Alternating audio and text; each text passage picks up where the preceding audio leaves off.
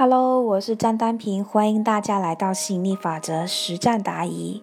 我们这一期的主题是：找爱必会找着，收不爱必会收到。子瑜老师曾经说过：“宇宙让每一个人都是对的，你相信什么，你就能够吸引来什么样的事实依据，回过头来支撑你，你是对的。”所以在爱情方面也是这个道理。如果你对你的另一半不信任，常常怀疑他不够爱你，在这样子的感觉原理的基础上，不断去想方设法去折腾他、磨练他、考验他，让对方举证充分，证明他足够爱你。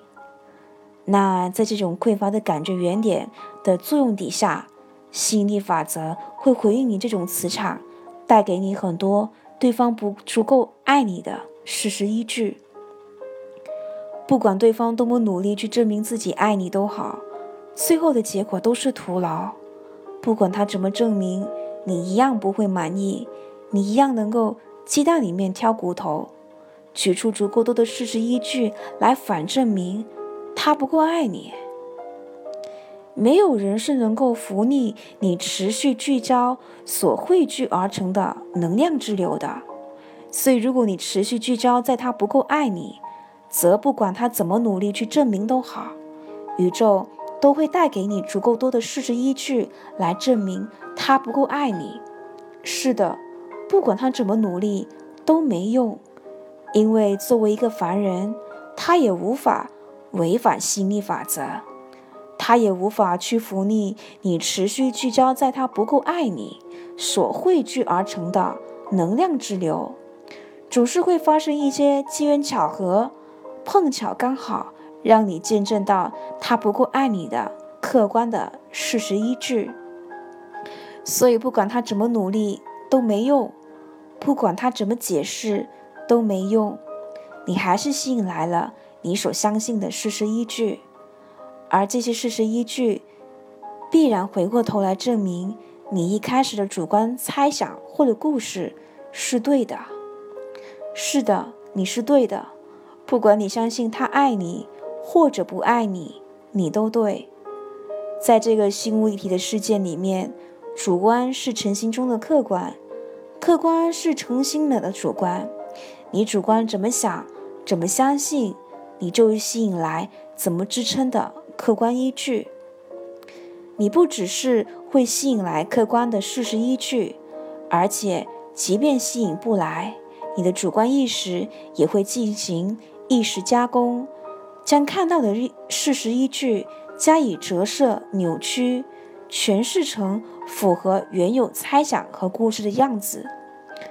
所以，不管怎么样，你都是对的。一来，宇宙的客观依据会证明你是对的；二来，故事的主观扭曲会证明你是对的。所以，不管你相信什么，你都肯定是对的了。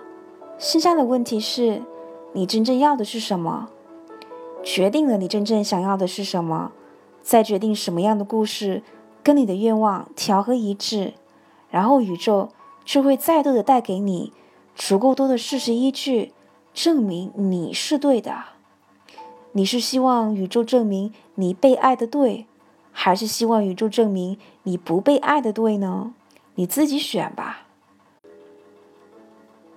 当你决定相信我的他是爱我的，则一假设现在的这个他不爱你，宇宙就会将他删阵出局，换另一个对的人来入局。